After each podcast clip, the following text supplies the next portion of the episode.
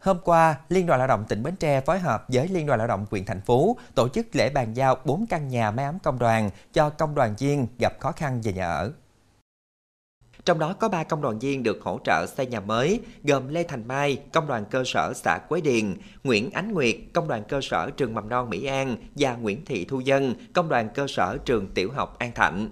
Các căn nhà có diện tích từ 47 đến 60m2, kinh phí xây dựng từ 70 đến gần 90 triệu đồng. Trong đó, quỹ máy ấm công đoàn hỗ trợ mỗi căn 50 triệu đồng, phần còn lại do gia đình góp vào. Ngoài ra, Quỹ Máy ấm Công đoàn còn hỗ trợ 30 triệu đồng cho công đoàn viên Nguyễn Văn Quy Em, công đoàn cơ sở trường tiểu học Thạnh Hải sửa chữa lại nhà. Dịp này, Liên đoàn Lao động quyện còn trao vốn sinh kế cho ba công đoàn viên gồm Nguyễn Văn Quy Em, công đoàn cơ sở trường tiểu học Thạnh Hải, Quỳnh Thanh Thủy, công đoàn cơ sở trường tiểu học Tân Phong, Phan Văn Được, công đoàn cơ sở xã Tân Phong. Mỗi công đoàn viên nhận 20 triệu đồng để phát triển sản xuất, nâng cao đời sống.